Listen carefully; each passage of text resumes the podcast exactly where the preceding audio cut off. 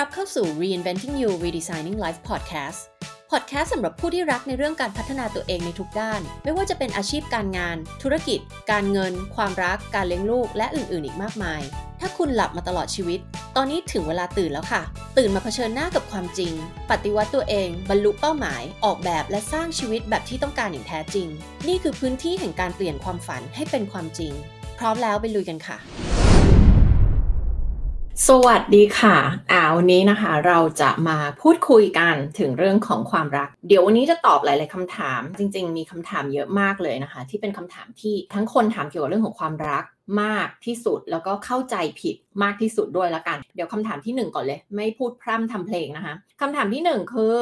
อะไรคือปัญหาอะไรไม่ใช่ปัญหาในความสัมพันธ์เออจะแยกได้ยังไงจะรู้ได้ไง ว่าสิ่งที่เรากำลังดิวกับมันอยู่ในความสัมพันธ์เนี่ย มันเป็นปัญหาที่เราสมควรจะมานั่งพูดคุยกันเพื่อแก้ไขมันไหม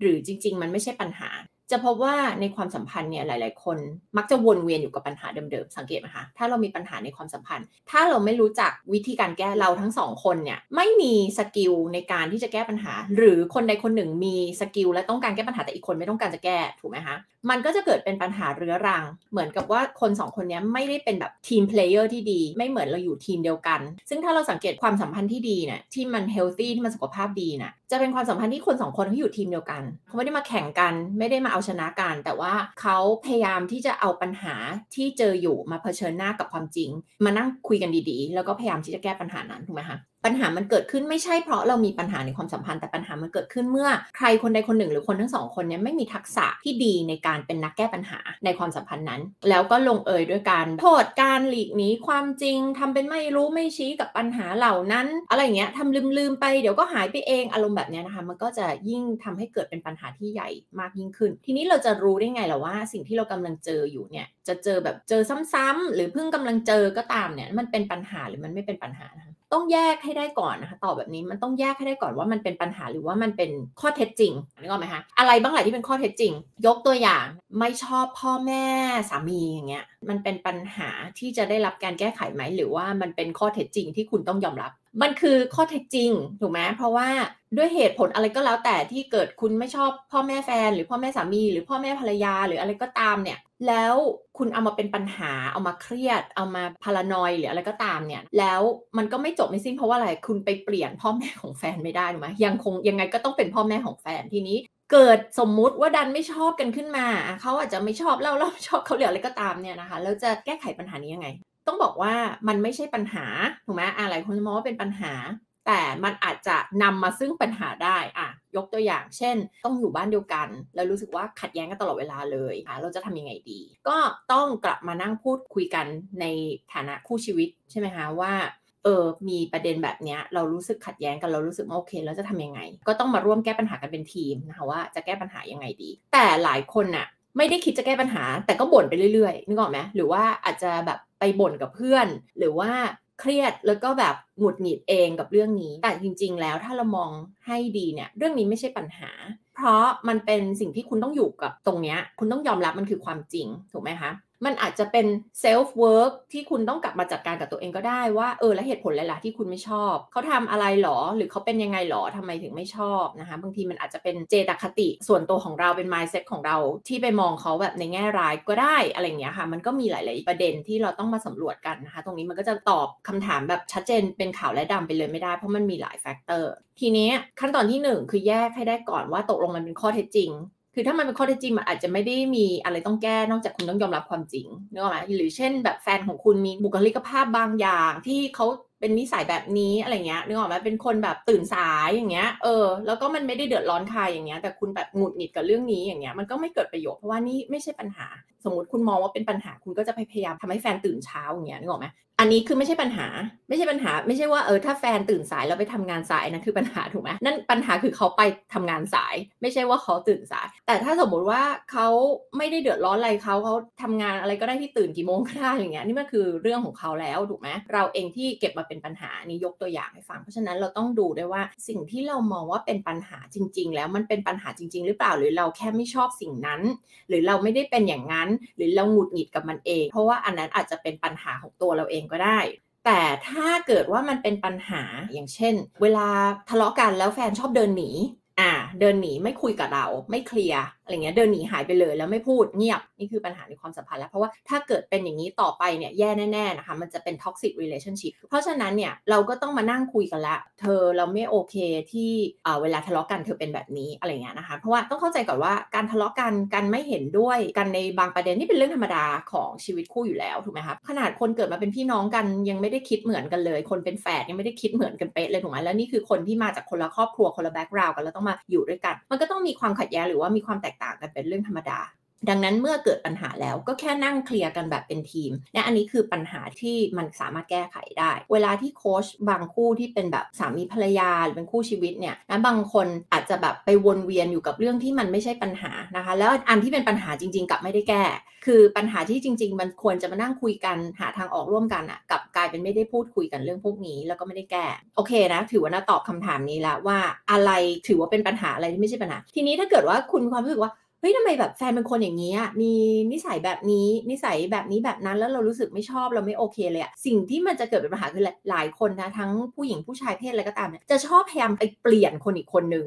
แบบทำไมเธอไม่เป็นแบบนี้อะฉันอยากให้เธอเป็นแบบนี้อะ นึกออกไหมไอตอนคบกันแรก ๆ ก็ไม่เป็นไรหรอกฮันนีมูนพีเรียดถูกไหมช่วงโปรโมชั่นก็แบบปล่อยผ่านคิดว่าโอเค แต่พอเจอซ้ำๆๆอาจจะรู้สึกไม่โอเคขึ้นมาพอไม่โอเคขึ้นมาแล้วก็พยายามทำอะไรพยายามจะเปลี่ยนให้เขาเป็นแบบที่เราต้องการใช่ไหมอันนี้คือสิ่งที่คนจำนวนไม่ไม่น้อยเลยที่ชอบทำแต่เราลืมไปว่า หลาย ๆ อย่างเป็นบุคลิกภาพของเขาเป็นนิสัยบางอย่างที่ติดตัวเขามา เราเองก็มีบุคลิกภาพมีนิสัยที่ติดตัวเรามา ที่เราเองก็ไม่ได้มองว่าเป็นข้อเสียเราก็ไม่ได้อยากเปลี่ยน เพราะฉะนั้นเนี่ยสำหรับหลาย ๆ คู่เนี่ยมันอาจจะถึงจุดที่แบบเออมันไปกันต่อไม่ได้อะเพราะว่าเราแค่ต้องยอมรับความจริงว่า คนคนนี้มีหลาย ๆ อย่างที่ไม่ใช่สิ่งที่เรามองหา แล้วก็จบกันไปแค่นั้นเอง แต่หลายคู่ที่แบบพยายามฝืน พยายามจะแบบทำให้มันรอดให้ได้นึกออกไหมพยายามแบบว่าเปลี่ยนให้เป็นแบบที่เราต้องการให้ได้อะไรเงี้ยซึ่งจริงแล้วอะ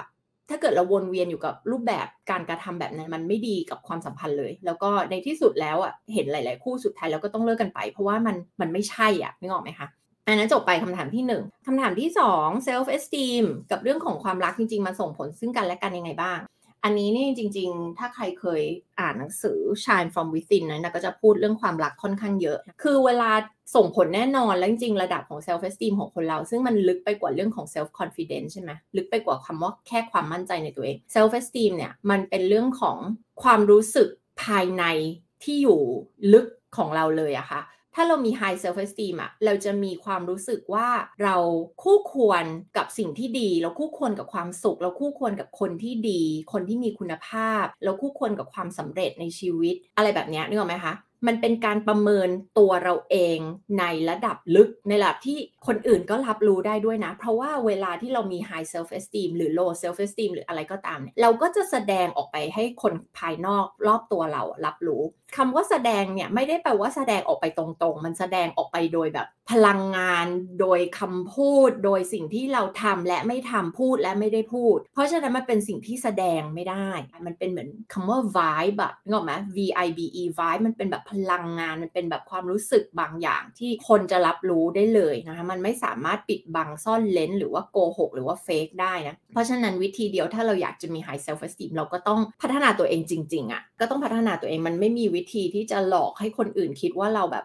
มี self esteem ที่ดีอะ่ะเมื่อเรามี high self esteem อันในบริบทของความรัก เราก็จะมองว่าเราคู่ควรกับคนที่ดี คนที่มีคุณภาพ พอเรา high self esteem เราก็จะไม่เอาตัวเองไปไว้ในความสัมพันธ์ที่แบบเขาไม่เห็นคุณค่าเราหรือเขาทำกับเราไม่ดี หรือว่ามันเป็น toxic relationship อ่าเราก็จะเอาตัวเองไปอยู่ในที่ที่เหมาะสม หาคู่ชีวิตที่เป็นคนที่เท่าเท่ากับเรานะเหมือนเป็นคอนเซปต์เรื่องของ equal partner ที่เราพูดถึงบ่อยๆนะคือหาคนที่เท่ากัน เพราะฉะนั้นเนี่ย ถ้าหากว่าวันนี้เรารู้สึกว่าเราอะ attract หรือว่าดึงดูดแต่คนที่ไม่โอเคเข้ามาในชีวิตเรานะคะมันไม่ใช่ความผิดของคนอื่น คนเรามักจะคิดว่าเพราะเราไม่ได้เรียนจิตวิทยาเราไม่ได้เรียนเรื่องพวกนี้เราไม่ได้เป็น relationship coach นี่ถูกไหมคนส่วนใหญ่ เราก็จะคิดว่าอะไรคะเราก็จะอนุมานว่า อ๋อ มันเป็นเพราะโชคร้าย หรือฉันไม่มีดวงเรื่องนี้ หรือว่ามันฉันแค่แบบโชคไม่ดีอะหรือฉันผิดพลาดไปแหละ ฉันดูคนไม่เป็นหรืออะไรก็แล้วแต่นะคะจริงๆแล้วอะมันอาจจะมีการที่ผิดพลาดไปด้วยอะไรด้วยแต่ลองสังเกตว่าถ้ามันเป็นแพทเทิร์นซ้ำๆๆๆแบบหลายคนแหละที่เข้ามาในรูปแบบประมาณนี้แบบมีปัญหาประมาณนี้เหมือนๆกันเลยเนี่ยมันอาจจะเป็นการบอกว่าเราเองนี่แหละมี core issue คือมีประเด็นอะไรบางอย่างในตัวเรานี่แหละที่ไปดึงดูดคนเหล่านี้เข้ามาเพื่อสอนบทเรียนอะไรบางอย่างกับเรา จริง ๆ เลยอะเวลาลูกค้าเข้ามาในเรื่องความรักเนี่ยนะแล้วแบบ ต้องการดึงดูดคนที่แบบมีคุณภาพ คนที่เป็นแบบนี้แบบนั้นแล้วก็บรรยายมานะคะ แต่ที่ผ่านมายังไม่สามารถจะ attract คนแบบนี้เข้ามาได้เนี่ย จริงๆไอ้เรื่องการไปเฟ้นหาและการเอาตัวเองไปเจอผู้คนหลากหลายเนี่ย อันนั้นคือหนึ่งประเด็น จริงๆมันต้องเริ่มมาจากที่ตัวเราก่อน คือตัวเราจะต้องพัฒนา self esteem เราก่อน เราต้องเชื่อมาจากข้างในเราจริงๆว่าเราคู่ควรกับคนที่ดีที่มีคุณภาพ ไม่งั้นน่ะต่อให้คุณไปหาเจออะคุณไปหาเจอคนที่ดีคนที่มีคุณภาพ คุณเข้าไปอยู่ในความสัมพันธ์นั้นน่ะคุณก็คิดว่าคุณไม่คู่ควรอยู่ดี คุณก็จะแสดงออกผ่านวิธีการต่างๆ หวาดระแวงพลานอยบ้างแหละ หึงหวงบ้างแหละ หรือแสดงอาการไม่มั่นใจอะไรบางอย่างออกมาทำให้อีกคนเขารู้สึกว่า เอ๊ะนึกออกไหมแบบฉันเริ่มไม่มั่นใจในเธอละ เพราะว่าเธอดูเหมือนเธอไม่ได้รู้สึกว่าเธอคู่ควรที่จะอยู่ตรงนี้ เมื่อใครสักคนหนึ่งอะสัมผัสได้ว่าคนอีกคนอะเขารู้สึกว่าตัวอีกคนหนึ่งอะไม่คู่ควรที่จะอยู่ตรงนี้ เหมือนรู้สึกว่าตัวเองด้อยกว่า รู้สึกว่าตัวเองไม่ดีพอ รู้สึกไม่มั่นใจรูู้้สึกหวาดระแวง หรืออะไรก็ตามเนี่ยมันก็จะมีอาการแสดงออกมาหลากหลายเนี่ยอีกคนหนึ่งก็จะแบบเอ๊ะ ฉันเลือกอะไรผิดไปหรือเปล่าเหมือนแบบเริ่มจะงงแล้วว่าคนอีกคนนี้เป็นอะไรทำไมเขาถึงรู้สึกไม่คู่ควรที่จะอยู่ตรงนี้ แล้วปฏิกิริยาที่มันส่งมาหาคนอีกคนก็จะรู้สึกว่าเออฉันเลือกอะไรผิดไปหรือเปล่าเนี่ยเอ๊ะหรือว่าฉันควรจะหาได้ดีกว่านี้ ฉันต้องคู่ควรกับคนที่ดีกว่านี้ เพราะว่าดูแล้วคุณไม่ได้รู้สึกว่าคุณคู่ควรกับความสัมพันธ์ตรงนี้ กลับไปที่เรื่องของ equal part นั่นคือคนทั้งคู่เนี่ยนะคะเชื่อว่า fundamental พื้นฐานของการที่ความสัมพันธ์มันจะไปได้ดีเนี่ยมันมาจากการที่คนสองคนรู้สึกคู่ควร ซึ่งกันและกันในความสัมพันธ์นั้น คนทั้งสองคนนะนะย้ำไม่ใช่ว่าอ๋อคนนี้รู้สึกว่าฉันคู่ควร แต่อีกคนรู้สึกตัวเองไม่คู่ควรถ้าคนใดคนหนึ่งรู้สึกว่าตัวเองไม่คู่ควรก็จะเริ่มเป็นปัญหาใช่ไหมแต่สมมติเราพูดถึงความสัมพันธ์ที่ไม่เท่ากันนี้อะคนเนี้ย รู้สึกว่าตัวเองอะหาได้ดีกว่านี้นึกออกไหมส่วนคนเนี้ยรู้สึกว่าตัวเองอะแบบ ไม่คู่ควรกับคนคนนี้ เราอาจจะเคยอยู่ในความสัมพันธ์นั้น เราอาจจะยังอยู่ในความสัมพันธ์นั้นอยู่ หรือเราอาจจะเคยเห็นเพื่อนเราที่อยู่ในความสัมพันธ์แบบนั้น เราคงจะพอนึกภาพออกว่าเป็นยังไง ทีนี้ไอ้ความไม่เท่ากันเนี่ยมันเกิดจาก factor ใด factor หนึ่งเลยเหรอ ไม่ใช่ มันไม่ได้เกิดมาจากอ๋อคนนี้เรียนเก่งกว่า คนนี้ฉลาดกว่า คนนี้หน้าที่การงานสูงกว่า หรือคนนี้รวยกว่า หรืออะไรเงี้ยไม่ใช่เลยนะ มันเป็นการบวกลบคูณหารกัน ในทุก factor ที่คนเราจะประเมินคู่รักของเรา และประเมินตัวเราเอง ซึ่งการประเมินเนี่ยมันไม่ได้ประเมินด้วยจิตสำนึกนะ มันไม่ได้ประเมินด้วย conscious mind มันประเมินโดยรวมๆเลย เราใช้สัญชาตญาณเราใช้จิตใต้สำนึกในการประเมิน ทีนี้พอมันไม่เท่ากันมันเป็นปัญหาไงอะพอมันไม่เท่ากันเขาดีกว่าแต่บวกลบคูณหารออกมาแล้วคนสองคนนี้ตกลงกันว่าคนนี้น่าจะได้ดีกว่านี้เข้าใจไหม feeling ประมาณนี้คนเนี้ยเขาก็จะรู้สึกอยู่ตลอดเวลาที่เขาคบกับคนนี้ว่า ฉันว่าฉันคู่ควรกับคนที่ดีกว่านี้ฉันไม่คู่ควรกับความสัมพันธ์เดียฉันควรต้องได้ดีกว่านี้นึกออกไหมส่วนคนเนี้ยก็จะมีความรู้สึกอยู่ตลอดเวลาว่า ฉันไม่คู่ควรกับคนนี้ ฉันจะถูกทิ้งเมื่อไหร่อะไรอย่างเงี้ยนึกออกไหมแล้วอาจจะแสดงอาการโดยการแบบไปนอกใจเลยอะไรเงี้ยเพื่อบ่อนทำลายความสัมพันธ์นี้ให้พังเลยเพราะว่าแบบเหมือนคิดอยู่แล้วว่าเดี๋ยวยังไงมันก็ต้องพังอยู่แล้วอะเดี๋ยวยังไงฉันก็ถูกทิ้งอยู่แล้ว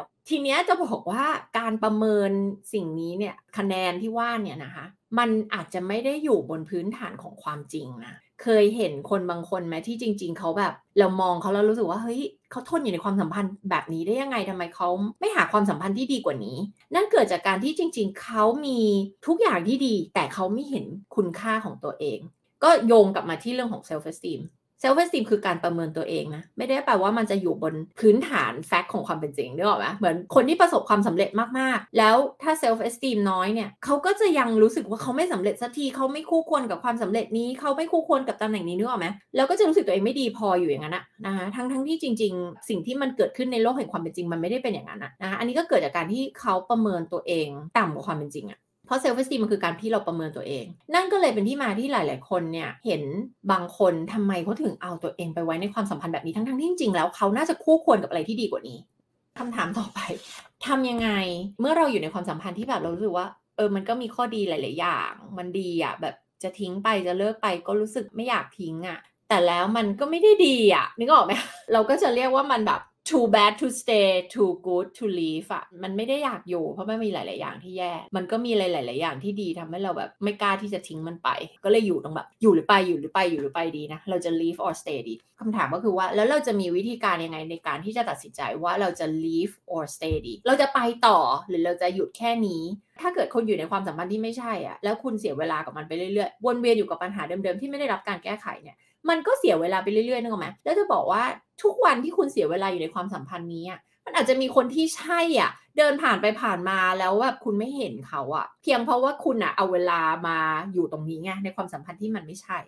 ในการที่จะตัดสินใจนะว่าจะอยู่ต่อหรือจะไปอะ เวลาที่เราจะตัดสินใจอะ มันจะแบบมีความรู้สึกอะไรที่มันเป็น mix emotion อยู่เต็มไปหมดเลย เพราะว่ามันมีความทรงจำรวมกันที่ดีนู่นนี่นั่น พอจะเลิกก็รู้สึกเสียใจเสียดายแถมมีปัญหาเรื่องของการที่เราไม่อยากจะรู้สึกอกหัก แล้วก็มีความกลัวที่แบบต้องอยู่คนเดียว แล้วแบบเอ๊ะหาคนต่อไปจะได้ดีกว่านี้ไหมมันจะมีดีกว่านี้ไหมหรือจะแย่กว่าเดิมอีกอะไรเงี้ยถูกอะคือคนเราจะมีการชั่งน้ำหนักถึงออปชันอื่น ๆ อยู่ตลอดเวลา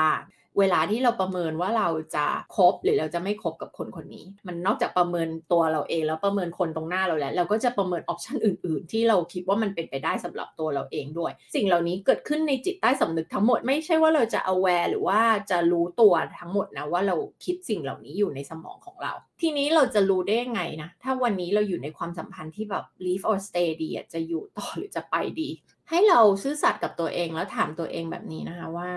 การที่เราอยู่เนี่ยเรารู้สึกว่าเราทนอยู่เราอยู่ เพราะว่าเรากลัวหาคนที่ดีกว่านี้ไม่ได้ หรือเรามีความกลัวหรือเปล่าที่เราอยู่เนี่ยเราอยู่เพราะความกลัวหรือเปล่า ถ้าหากว่าคนเราอยู่ในความสัมพันธ์ เพียงเพราะเรากลัวอะไรสักอย่าง กลัวต้องอยู่คนเดียว กลัวต้องขึ้นคาน กลัวต้องเหงา กลัวไม่มีคนดูแล กลัวอะไรก็สารพัดพวกนี้ถูกไหมคะ นั่นมันแปลว่าเรากำลังอยู่ในความสัมพันธ์นี้ เพราะว่าเราคิดว่าเราหาดีกว่านี้ไม่ได้ซึ่งนั้นไม่ใช่เหตุผลที่ดีเลยในการที่คุณจะอยู่ในความสัมพันธ์อะไรสักความสัมพันธ์นึงและมันก็ไม่แฟร์กับคนอีกคนหนึ่งด้วย หลายคนบอกว่าเอ้ยฉันอยู่เพราะฉันสงสารเขาด้วยอะไรเงี้ยฉันไม่อยากทิ้งเขาไป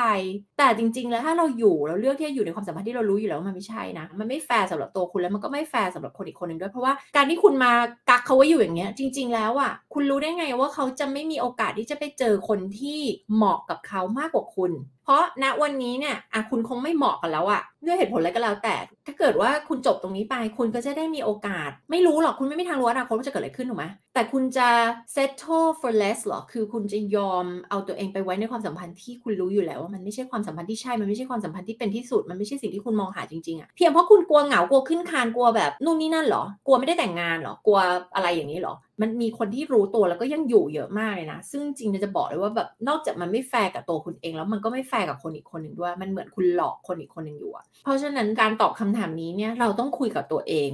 ว่าเราเลือกตัดสินใจที่จะอยู่ด้วยความกลัวหรือเปล่า จะบอกเลยว่าทุกครั้งไม่ว่าเรื่องความรักหรือเรื่องอะไรก็ตามนะ ถ้าเราตัดสินใจโดยใช้ความกลัว เป็น factor ในการตัดสินใจ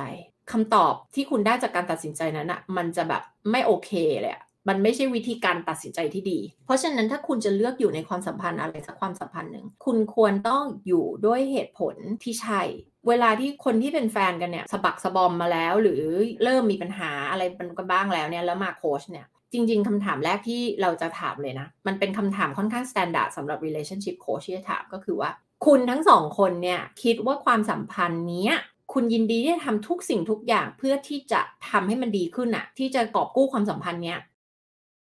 ให้มันไปรอดได้อะหรือเปล่ามัน is it worth it อะมันคุ้มค่าไหมมันสมควรแล้วหรือเปล่า ซึ่งหลาย ๆ ครั้งก็ต้องบอกว่าคนหนึ่งมามีคำตอบแล้วว่า no และอีกคนหนึ่งคือ yes คือคนหนึ่งอะไม่อะความสัมพันธ์นี้ไม่ควรมาอะไรกับมันแล้วอะฉันจะไปแล้วอะแต่อีกคนหนึ่งแบบแฟนฉันชวนฉันมาเนี่ยให้มาหาโค้ชเนี่ยแล้วอีกคนหนึ่งยังอยากอยู่ต่ออยากไปต่ออะอยากจะมาซ่อมความสัมพันธ์เนี้ยอยากมา fix มันอะ ถ้าเป็นแบบนี้ต้องมีข้อตกลงร่วมกันนะว่า อันนี้ไม่ได้โค้ชเพื่อไปต่อแล้วนะ เพราะว่ามันไม่แน่ว่าจะไปต่อได้หรือเปล่านะดูจากคำตอบแบบนี้แต่ถามว่ามีไหมที่แบบคนหนึ่ง no แล้วว่าแล้วสุดท้ายมันสามารถไปต่อกันได้ก็มี เพราะวันนั้นที่เขาตอบว่า no เขาอาจจะมีความเชื่อหรือมีความเจ็บปวด หรือว่ามีความเสียใจอะไรจากเรื่องราวในอดีต แล้วมันยังไม่ได้แก้ไขนะแล้วถ้าหากว่าสามารถแก้ไขและให้อภัยกันได้จริง ๆอะ่ะมันก็ไปต่อได้ แต่ถ้าเจอกรณีแบบนี้เนี่ย เราจะไม่บอกละโอเคงั้นเป้าหมายเราคือแบบทำไงให้ไปต่อกันได้ใช่ไหมแต่ ในกรณีแบบนี้เป้าหมายในการโค้ชอาจจะเป็นเรื่องของการที่แบบหาคำตอบให้ได้ว่าเราควรจะไปต่อกันหรือเปล่า คนทั้งสองคนเนี้ยอยากจะไปต่อด้วยกันหรือเปล่า แต่ถ้ามาแนวแบบว่าคนหนึ่งคือโนแน่ๆอีกคนหนึ่ง yes อีกคนหนึ่งโนปุ๊บอย่างนี้เราบอกเลยว่าโอเค อย่างนี้ไปต่อไม่ได้นะ แปลว่าอะไรไม่มีการโค้ชไงคือเราไม่รับเขาเป็นลูกค้าละ เพราะว่าคนหนึ่งคือเขาไม่ร่วมมืออะมันเหมือนคุณตั้งทีมฟุตบอล แล้วมีคนหนึ่งแบบ ไม่เอาอะฉันไม่อยากชนะอะฉันจะแพ้อะแล้วคุณจะโค้ชทีมฟุตบอลนี้ไปยังไงถูกปะอันนี้ก็เหมือนกับคนสองคนคนหนึ่งแบบจะไปต่ออีกคนคือไม่ไม่ไม่เพราะฉะนั้นเขาก็จะไม่ให้ความร่วมมืออยู่แล้วอะเพราะเขาอยากจะไปแล้วอะเขาจะอยากจบแล้ว อันนี้เป็นคำถามแล้ว leave or stay คือตัวเราเองแหละที่จะต้องเป็นคนรู้ดีที่สุด ถ้าหากว่าเราแบบซื่อสัตย์กับตัวเราเองนะเราก็จะได้คำตอบว่าที่เราอยู่เนี่ยเราอยู่เพราะอะไร ถ้าวันนี้เราแบบเออเราไม่รู้เราสับสนลองนั่งนิ่งๆอะ่ะ แล้วลองถามตัวเอง คุยกับตัวเองว่าแบบที่เรายังอยู่เพราะอะไร แต่ถ้าคุณได้คำตอบว่าที่คุณยังอยู่ตอนเนี้ย เพราะว่าจริงๆ มันเป็นความรักที่ดีมากเลย เราก็แบบเข้ากันได้มากแบบ 90%น่ะเป็นความรักที่ดีมากๆ แล้วแบบคุณรู้สึกว่าถ้าคุณทิ้งมันไปอะแบบ วันหนึ่งคุณต้องเสียใจแน่ๆ คุณต้องมีความติดค้างคาในใจว่าแบบเฮ้ยวันนั้นถ้าเราไม่เลิกกับเขาแล้วมันจะเป็นยังไงนะ อะไรเงี้ยนึกออกไหมคือมันจะมีสัญญาณหลาย ๆ อย่างที่บ่งบอกว่าแบบมันเป็นความรักที่ดี แล้วคุณอยากที่จะทำทุกสิ่งทุกอย่างอะเพื่อให้มันเวิร์ก แล้วคุณไม่ได้อยู่เพราะความกลัว คุณไม่ได้อยู่เพราะคุณกลัวขึ้นคาน คุณไม่ได้อยู่เพราะคุณกลัวหาดีกว่านี้ไม่ได้ คุณไม่ได้อยู่ เพราะว่าคุณกลัวโสด หรือกลัวเหงา หรือกลัวอกหัก แต่คุณอยู่ด้วยเหตุผลที่มันถูกต้องด้วยเหตุผลที่มันใช่ คิดว่าน่าจะตอบคำถามนี้ได้จบไป คำถามต่อไป เวลาที่คนเรามีความโกรธในความสัมพันธ์ แล้วไม่ได้รับการแก้ไขแล้วก็วนเวียนอยู่กับความโกรธหรือความไม่พอใจนั้นเนี่ยโดยแฟนของเรานะที่เป็นคนที่มีความโกรธเนี่ย เราจะมีวิธีการทำยังไงดี แล้วก็ไม่รู้ได้ว่า บางเรื่องก็รู้ว่าเขาโกรธเรื่องอะไร แล้วก็บางเรื่องก็ไม่รู้ว่าเขาโกรธเรื่องอะไรเราควรต้องทำไงดี เราควรต้องทำไงดีก็คือคุยกันเลยค่ะนะคะอาจจะหาวันที่แฟนของเราไม่ได้ยุ่ง หรือว่ามีเวลาที่จะนั่งคุยกันแบบไม่เครียดอะเพราะว่าถ้าเกิดเขาเครียดหรือเขาอารมณ์ไม่ดี หรือว่านู่นนี่นั่นเนี่ยมันก็อาจจะกลายเป็นคุยกันไม่รู้เรื่องก็ได้ ก็ควรที่จะหาเวลาที่จะนั่งคุยกันว่าแบบเออ เธอแบบมันมีปัญหาแบบเนี้ยก็พูดไปเรื่องที่เขาโกรธอะไรก็ว่าไปเนี่ยแล้วมันเกิดซ้ำหลายรอบแล้ว คือการที่เราวนเวียนอยู่กับอารมณ์เชิงลบพวกนี้แล้วมันไม่ได้รับการแก้ไขอะค่ะ มันไม่ healthy เลยนะ ถือว่ามัน toxic สำหรับความสัมพันธ์ เพราะฉะนั้นเนี่ย เวลามีความไม่พอใจกันหรือโกรธอะไรกันเนี่ย ต้องรีบ clear เคยได้ยินเรื่องกฎของคู่ที่เขาค่อนข้าง success ในความสัมพันธ์คือเขาจะบอกแหละ ไม่ไปนอนจนกว่าจะต้อง clear เรื่องนี้ให้จบ จะไม่โกรธข้ามคืน จะไม่โกรธแล้วไปนอน แล้วมันปวดหัวเสียเวลา คุณจะเครียดไปนอน แทนที่คุณจะรีบเคลียร์ให้มันจบอะคุณจะเก็บมันไว้ทำไมอะไรเงี้ยเพราะฉะนั้นเนี่ยถ้าหากว่าแฟนของคุณโกรธ มันก็จะมีโกรธหลายประเภทอีกใช่ไหมทั้งโกรธแบบเปิดเผยแสดงออกมาเลย แล้วก็พูดด้วยว่ามันเป็นเรื่องอะไรที่เขาโกรธ ถ้าเกิดเป็นอย่างนั้นก็นั่งเคลียร์กันเลยให้จบ ไม่ใช่แบบแค่เถียงเถียงทะเลาะทะเลาะกันเวียงเวียงกัน แล้วก็จบไปแล้วก็ไม่ได้เกิดการแก้ปัญหา ก็คือเอาต้นเหตุของปัญหานั้นมาคุยกันเลย แล้วเวลาที่เราเคลียร์กันเนี่ยมันต้องรับผิดชอบในส่วนของตัวเองนนแปลว่าถ้าคุณผิดคุณขอโทษ คุณยอมรับไม่ใช่ทุกอย่างคือโยนให้อีกฝ่ายหนึ่งหมดเลย อันนั้นมันแปลว่าเราไม่มีทักษะในการแก้ปัญหาที่ดี เราต้องพัฒนาทักษะการแก้ปัญหาและการรับผิดชอบ อันนี้ที่น่าเห็นหลายคนมากที่ไม่มีเนี่ยคือเรื่องของการรับผิดชอบ take responsibility ในสิ่งที่ตัวเองทำผิดไปในความสัมพันธ์อะไม่ว่ามันจะเล็กหรือใหญ่อะไม่ใช่แบบพอทำผิดไปแล้วก็ทำไม่รู้ไม่ชี้ทำไม่สนใจแบบฉันไม่ได้ทำเธอแบบคิดไปเองฉันไม่ได้คิดอย่างนั้นฉันไม่ได้ผิดนะอะไรเงี้ยนึกออกไหมคะมันไม่ใช่อะถูกไหมแล้วไอการทำสิ่งเหล่านี้มันบ่อนทำลายความสัมพันธ์ เมื่อสะสมสะสมไปเรื่อยๆเนี่ยมันก็แย่แย่แย่แย่แย่มากขึ้นไปเรื่อยๆนะคะเหมือนแก้วที่แบบค่อยๆราวราวราวไปเรื่อยๆ จนไปถึงจุดที่มันแบบ point of no return เหมือนแบบว่ามันกอบกู้กลับมาจากตรงนั้นไม่ได้แล้ว อยากให้มันแย่ไปถึงจุดแบบนั้นถูกไหมคือแค่ไม่พอใจเลยอยากเคลียร์เลยเคลียร์เลยคือหลายคนนะกลัวความขัดแย้ง ยิ่งในสังคมแบบเอเชีย แต่ไม่ใช่ฝรั่งก็ไม่มีนะ สังคมเอเชียสังคมไทยเนี่ยไม่ชอบความขัดแย้งสังเกตสิในองค์กรในความสัมพันธ์ ในครอบครัวญาติพี่น้อง ปัญหาที่เราพบบ่อยๆ คือการที่แบบมีอะไรแล้วไม่พูดตรงๆ แล้วแบบว่าเก็บไปโกรธ เก็บไปบ่นลับหลัง แบบไม่พูดตรงๆอะค่ะ แล้วก็คิดไปเองบ้างอะไรเอง คิดต่อยอดไปเองบ้างอะไรเงี้ย ซึ่งมันไม่ healthy เลยอะค่ะ มัน toxic มากนะคะสำหรับความสัมพันธ์ ดังนั้นเนี่ยถ้าอะโกรธ โกรธเปิดเผย คุยกันเลย นั่งคุยกัน clear กันแต่ถ้าสมมุติว่าแฟนของคุณเขาโกรธแล้วเขาไม่เคลียร์กับคุณเขาไม่คุยเขาทำไม่รู้ไม่ชี้ อันนี้คือแบบมันเป็นหนึ่ง red flag แล้วนะ red flag คืออะไรคือธงแดงอะแบบธงอันตรายอะนะมันมีธงเหลืองธงแดงอะเวลาเราพูดคำว่าธงเหลือง yellow flag คือธงเหลืองเนี่ยคือคุณต้องเอะละมันคือเสียงเอะเอะเอะทั้งหลายของคุณอะเวลาที่คุณแบบเอ๊ะมันแปลกแล้วเอ๊ะมันแบบอันนี้ไม่โอเคแล้วสิ่งที่แฟนคุณทำหรืออะไรบางอย่างเนี่ย เมื่อเจอธงเหลืองเนี่ยให้ identify ให้ได้ว่ามันคืออะไรแล้วเรื่องเนี่ยต้องได้รับการจัดการ แต่มันจะยังไม่รุนแรงเท่าสิ่งที่เป็นธงแดงพอเป็นธงแดงเนี่ยมันเริ่มแบบเหมือนสัญญาณอันตรายแล้วสัญญาณ alert แล้วแบบเอ๊ะมันเริ่มเป็นเอ๊ะดัง ๆ แล้วอะไรเงี้ยนึกออกไหมคะอันนั้นคือกรณีที่แฟนแบบโมโหโกรธแล้วก็ไม่ยอมที่จะนั่งเคลียร์กันเนี่ยอันนี้เป็น red flag ในความสัมพันธ์แล้วนี่คือสัญญาณอันตรายหนึ่งอันละนะคะเพราะว่าความสัมพันธ์ที่สุขภาพดี ความสัมพันธ์ที่มันจะไปได้ในระยะยาวความสัมพันธ์ที่แบบ healthy อะนะคะมันคือการที่คนสองคนต้องเอาความจริงมาพูดกันแล้วก็มีปัญหาอะไรคือนั่งแก้การเคลียร์กันแบบคนที่มีวุฒิภาวะทางด้านอารมณ์ แต่สมมุติว่ากรณีของคนที่โกรธแล้วไม่พูดอีก แล้วก็แถมบอกว่าไม่ได้เป็นอะไรอีกนะอันนี้เราเรียกว่า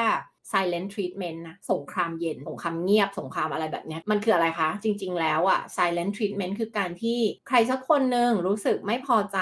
แต่ว่าไม่อยากพูดไงเหมือนกับแบบให้เดาใจเอาเอง จริง ๆ แล้วอะจะบอกว่า silent treatment อะ คนที่ทำอาจจะรู้ตัวหรือไม่รู้ตัวก็ตามนะ การทำ silent treatment หรือการทำสงครามเย็นเนี่ย คือการที่จริงๆอะเจตนาที่จะแก้แค้นคนอีกคนหนึ่งเหมือนประมาณว่าฉันไม่พอใจที่เธอทำแบบนี้แบบนั้นแต่ฉันจะไม่พูดว่าฉันไม่พอใจเรื่องพวกนี้ฉันจะเงียบฉันจะไม่พูดกับเธอ แบบเป็นการแก้แค้นเธอให้เธอรู้สึกกังวลกระวายใจให้เธอรู้สึกไม่สบายใจให้เธอรู้สึกไม่โอเคอะเสียใจอะไรก็ตามอะในการที่ฉันจะไม่พูดกับเธอ เพราะคนเราเวลาที่เราทำสงครามเงียบใส่คนอีกคนหนึ่งอะเราก็ต้องรู้ว่าคนอีกคนเขาต้องไม่โอเคอยู่แล้วเขาก็ต้องกังวลเขาก็ต้องเครียดเขาก็ต้องแบบเอ๊ะแฟนเราเป็นอะไรทำไมไม่พูดกับเราถูกไหมเออทำไมถามคำตอบคำอะไรอย่างเงี้ย เพราะฉะนั้นอะลึกๆแล้วขอย้ำตรงนี้ว่าคนที่ทำจะมีทั้งที่รู้ตัวและไม่รู้ตัวส่วนใหญ่คือไม่รู้ตัวนะ ว่าจริง ๆ ที่ทำ silent treatment เพราะมีเจตนาที่จะแก้แค้นอีกฝ่ายหนึ่ง แก้แค้นในความแบบสิ่งที่เธอทำให้ฉันไม่พอใจ ฉันจะแก้แค้นโดยการไม่พูดกับเธอ ทีเนี้ยมันจะมีอีกคำหนึ่งที่หลายคนจะสงสัยเลยว่ามันต่างกันยังไง ระหว่าง silent treatment กับ stonewalling เคยได้ยินไหมคะ ถ้าเกิดใครดูหนัง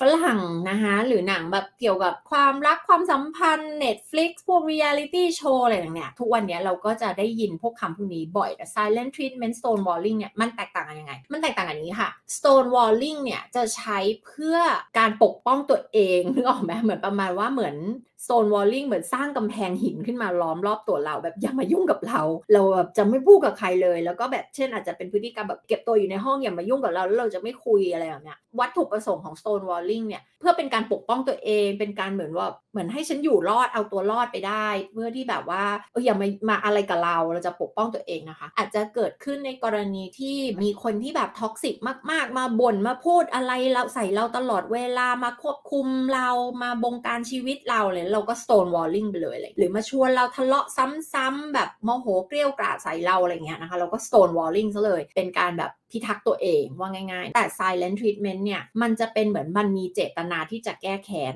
ตั้งใจเลยอะที่จะแสดงออกให้เห็นว่าแบบฉันไม่พอใจเธอเนี่ย ปกติคุยกับเธอก็จะทำเป็นไม่คุยอะไรอย่างเงี้ย หรือว่าแบบถามคำตอบคำหรือว่าจะแบบทำเป็นเหมือนหายไปเลย 3 วัน แล้วก็มาทักทีนึง อะไรอย่างเงี้ยนึกออกไหมคะ อันเนี้ยเขาเรียกว่า silent treatment คือตั้งใจจะแก้แค้นให้อีกฝ่ายหนึ่งเนี่ยรู้สึกอะไรบางอย่าง ซึ่งไม่ว่าจะเป็นอันไหนก็ตามที่กล่าวมาเนี่ยมันก็ toxic ทั้งคู่ มันถือว่าเป็นแบบพฤติกรรมแบบ passive aggressive อะคือความก้าวร้าวแบบไม่แสดงออกตรงๆ เหมือนการที่เราแบบเรา aggressive แบบเปิดเผย เราก็จะแบบโวยวายหรือพูดออกไป หรือว่าไม่พอใจออกไปตรงๆนึกออกไหมคะแต่ passive aggressive คือการที่แบบจะแสดงออกผ่านการประชดประชัน การทำสงครามเงียบการไม่พูดออกมาว่าเป็นอะไรอะไรอย่างเงี้ยหรือไม่ได้โกรธอะไรก็จะไม่บอก แล้วก็อาจจะมีกระฟัดกระเฟียดเวียงบ้าง ประชดประชัน ตรงนี้นิดตรงนั้นหน่อยอะไรเงี้ย พอจะเนียนๆไปแล้วถ้าเราถามเขาอาจจะบอกว่าเขาไม่ได้เป็นอะไรก็ได้เธอคิดไปเองทั้งหมด ซึ่งถ้าบอกว่าอุ้ยเธอคิดไปเองทั้งหมดเลยเธอคิดมากหรือเปล่าอันนี้โดนไปอีกข้อหาหนึ่งนะคะ เราเรียกว่า gaslighting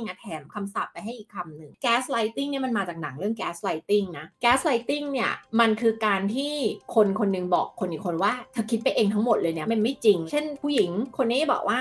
เนี่ยเธอแบบเธอเปลี่ยนไปนะ เธอไม่ค่อยคุยกับเราแล้วแบบแต่ก่อนเจอกันทุกวันตอนนี้แบบหายไปไหนเราเจอกันแค่เหลืออาทิตย์ละหนเองอะถ้าไปไหนอีก 6 วันที่เหลือสมมตินะ อันนี้แต่งเรื่องขึ้นมา แล้วอีกคนที่จะบอกว่า อ๋อฉันก็แค่งานเยอะอะแบบเธอเธอคิดมากไปมันไม่จริงหรอกแต่มันมีหลักฐานมาเป็นระลอกระลอกระลอกมีความรู้สึกว่าเขานอกใจนึกออกไหมแต่ว่าแบบไม่มีหรอกเธอคิดไปเองอะไรอย่างเงี้ยนะแล้วมันเริ่มทำให้เกิดปฏิกิริยา จะเริ่มทำให้ผู้หญิงคนนี้เริ่มแบบ question sanity ของตัวเองอะตกลงเราบ้าไปเองใช่ไหมเราคิดมากไปเองใช่ไหมเราบ้าไปเองเราไปตามแบบพารานอยเขาเองใช่ไหมจริงๆมันไม่มีอะไรใช่ไหมเนี่ยนึกออกไหมมันเหมือนเราเริ่มแบบคิดว่าเราอะคิดมากไปเองเราบ้าไปเองหรือเปล่านะอันเนี้ยคือสิ่งที่เราโดนกระทำอะคือ gaslighting แหละแต่อันนี้อยู่บนบริบทที่ว่านี่มันคือเรื่องจริงนะ คือคนนี้นอกใจจริง ๆ แล้วก็แบบ เหมือนเรามีหลักฐานเรามีนั่นนี่นั่นแต่คนเนี้ยเขาจะบอกว่าเราแบบเราคิดไปเองทั้งหมดนี้ ซึ่งไม่ได้ใช้ได้กับเรื่องนี้เรื่องเดียวใช้ได้กับทุกเรื่องเลย แล้ว gaslighting เนี่ยไม่ได้มีแค่ในความสัมพันธ์ที่เป็นแบบ romantic relationship มีในที่ทำงาน มีในความสัมพันธ์ของครอบครัวมีเต็มไปหมดเลยนะคะ ซึ่งถ้าสามารถรู้จักว่าเนี่ยอ๋อแบบนี้เรียก gaslighting อะเชื่อมันมันจะช่วยชีวิตใครหลาย ๆ คนมากเลยอะมันจะทำให้เราสามารถในภาษาจิตวิทยาเราเรียกว่า name it ใช่ไหมเราตั้งชื่อมันเราเรียกมันเลยเรา label เลย ว่าการกระทำนี้คือ gaslighting พอเรารู้ปะว่าเรากำลังดีลกับอะไรอยู่อะมันจะทำให้เราสามารถแก้ปัญหาได้แต่ถ้าคิดดูคนไม่เคยรู้จักคอนเซ็ปต์ของ gaslighting มาก่อนว่าถูก gaslighting ซ้ำแล้วซ้ำถึงจุดนึงอาจจะแบบงงกับตัวเองไปเลยแล้วขาดความมั่นใจในตัวเองไปเลยนะเพราะถูก gaslighting บ่อยมากนึกออกไหมคะมันเป็นส่วนหนึ่งของสิ่งที่คนทำให้ toxic มันเป็น relationship ที่ toxic มากๆเนี่ยซึ่งจะบอกอีกว่าคนที่ gaslighting อะที่ไป gaslight คนอื่นเนี่ยก็ไม่ใช่ว่าเขาจะรู้ตัวนะคะ ว่าเขา gaslight นะคะบางทีมันเป็นอัตตาหรือว่าอีโก้ของเขาที่เขาแบบอยากหนีความผิด เขาไม่อยากยอมรับความผิด เขาละอายแก่ใจที่เขาทำอะไรบางอย่าง แล้วเขาถูกจับได้เขาก็เลยแบบเหมือนเป็นการแบบเธอคิดไปเองอมันไม่มีอะไรนึกออกไหมคะก็คือปัดความรับผิดชอบนั่นเองแบบเหมือนไม่ยอมรับความผิดก็เลยอีโก้ก็เลยแบบรู้จะทำไงก็หาทางออกที่ง่ายที่สุดก็เธอคิดไปเองอะมันไม่จริงอะนึกออกไหมคะถ้าเรา identify ได้เราเห็นเป็นแพทเทิร์นนะคะว่าคู่ของเรากำลัง gaslighting เราอยู่ ไม่ว่าจะเจอความโกรธแบบเปิดเผย ไม่ว่าจะเจอ stone walling ไม่ว่าจะเจอ silent treatment ไม่ว่าจะเจอ gaslighting ไม่ว่าจะเจอแบบพฤติกรรมที่ toxic ทั้งทำร้ายทางด้านร่างกายทำร้ายทางด้านวาจาทำร้ายทางด้านอารมณ์จิตใจอย่างเงี้ยต่างๆ คือวิธีเดียวที่จะจัดการคือการเผชิญหน้าเผชิญหน้าในที่นี้คือหมายถึงโดยการพูดกันดีๆ คุยกันดีๆ คุยด้วยหลักเหตุและผล แล้วเราต้องมองว่าเขาอาจจะไม่รู้ตัวเลยทั้งหมดดีที่เขาทำนะคะไม่ว่าจะ gaslighting stonewalling silent treatment เนี่ยพฤติกรรมเหล่านี้ส่วนใหญ่แล้วถูกเลี้ยงดูมาแบบนี้ พฤติกรรมแบบนี้เห็นพ่อแม่ทำมา เห็นคนในครอบครัวทำมาโตมากับอะไรแบบนี้นึกออกไหมคะหรืออย่างแบบคนที่ทำ silent treatment หรือ stonewalling เนี่ยก็มักจะมาจากครอบครัวที่แบบพ่อแม่ก็มีวิธีการรับมือกับความขัดแย้งแบบนั้นเช่นกัน มักจะมาจากครอบครัวที่แบบมองว่าวิการแสดงอารมณ์ ความไม่พอใจหรือความโกรธเนี่ยไม่เหมาะสมไม่ควรควรจะเก็บเก็บเงียบๆเอาไว้ ไม่ควรพูด ไม่ควรแสดงออกให้คนอื่นรู้ แล้วก็พ่อแม่หรือครอบครัวเองก็อาจจะทำให้ลูกเห็นเป็นตัวอย่างแบบนี้ซ้ำๆนะว่าถ้าเราไม่พอใจอะไรเราไม่ต้องพูดเราเก็บเงียบไว้ หรืออาจจะเป็นการแสดงความไม่พอใจออกแบบประชดประชัน ก็แน่นอนว่าคนที่โตมาในครอบครัวแบบนี้ แล้วไม่รู้ตัวไม่เคยมีใครบอกมาก่อนว่า เอ้ยเราเป็นแบบนี้ เราก็จะอัตโนมัติ copy พฤติกรรมนี้แล้วเราก็จะไปทำแบบเดียวกันเนี่ยไหมเหมือนคนที่ทำ gaslighting นี่ก็เหมือนกัน ก็คือเขาคงจะถูกพ่อแม่ gaslighting เขามาเหมือนกัน เขาก็เลยมา gaslighting เราต่อ เพราะฉะนั้นเนี่ยไม่ต้องไปมองในมุมที่แบบทำไมเป็นคนแย่อย่างนี้หรือไปตัดสินเขาแต่ว่าให้มองจากมุมที่เข้าใจ แต่คำว่าเข้าใจไม่ได้แปลว่าเราต้องทนไงเข้าใจแล้วเผชิญหน้ากับมัน แปลว่าหยิบเรื่องนี้มาคุยเลย เราไม่โอเคที่เธอทำแบบนี้แบบนั้น แล้วก็ถ้าเขายังไม่ยอมรับ ซึ่งมันก็มีแนวโน้มอย่างสูงที่เขาจะไม่ยอมรับ เพราะคนที่กล้าเผชิญหน้ากับความจริงเขาก็คงเผชิญไปตั้งแต่แรกแล้วเขาก็คงเอาเรื่องสิ่งที่เขาไม่พอใจมาคุยกับเราตั้งแต่แรกแต่นี่เขาเลือกที่จะไม่พูดแล้วก็ทำเหมือนเราคิดไปเองทั้งหมดแถมทำสงครามเงียบใส่แล้วก็ไม่บอกด้วยว่าตกลงไม่พอใจเรื่องอะไรถูกไหมถ้าเกิดว่าทำแบบนี้เนี่ยก็มีแนวโน้มว่าแปลว่าเขาเป็นพวกกลุ่ม conflict avoidance คือกลุ่มที่ไม่ชอบเผชิญหน้ากับความขัดแย้ง ชอบหลีกหนีเวลามีความขัดแย้งมีปัญหาก็หลีกหนีแล้วก็ทำไม่สนใจเดี๋ยวมันหายไปเองหวังให้มันหายไปเองนะคะ แต่ว่ามันมันไม่หายไปไหนอยู่แล้วไงถ้าเกิดว่าเป็นสถานการณ์แบบนั้นแล้วอะแล้วคุณได้พยายามที่จะพูดแล้วอะสเต็ปต่อไปอะสมมุติคุณแต่งงานมีลูกแล้วคุณไม่ได้อยากเลิกนะคุณก็ต้องหาคนมาช่วยแล้วนะอาจจะเป็นแบบนักจิตวิทยาครอบครัวเป็นโค้ชหรือเป็นอะไรก็แล้วแต่เนี่ยก็อาจจะต้องหาคนมาช่วยละ เพราะว่าคุยกันเองไม่รู้เรื่องนะคะ แล้วก็ถ้าอีกฝ่ายหนึ่งเขาไม่ยอมรับอะเขาก็ไม่ร่วมแก้ปัญหาไปกับคุณ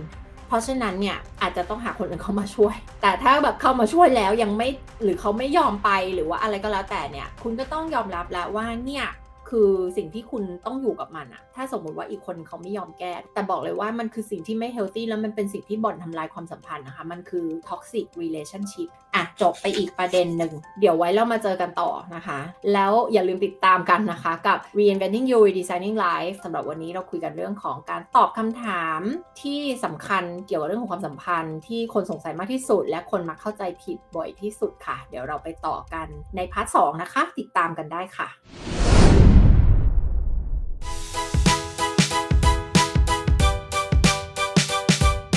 ขอบคุณที่ติดตามกันมากับอีกหนึ่ง episode ของ Reinventing You Redesigning Life Podcast นะคะดิดาอยากขอให้ทุกคนที่ฟังพอดแคสต์นี้ที่รู้สึกว่าเป็นประโยชน์และอยากให้เราจัด episode ใหม่ๆออกมา ช่วยสนับสนุนเราโดยการกดรีวิวให้ดาวด้วยนะคะ ไม่ว่าจะฟังจากแพลตฟอร์มไหนก็ตาม ขอบคุณมากๆเลยค่ะ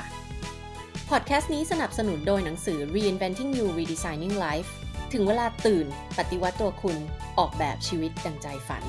กดติดตามรีวิวและบอกต่อกันด้วยนะคะ แล้วพบกันใน episode หน้าค่ะ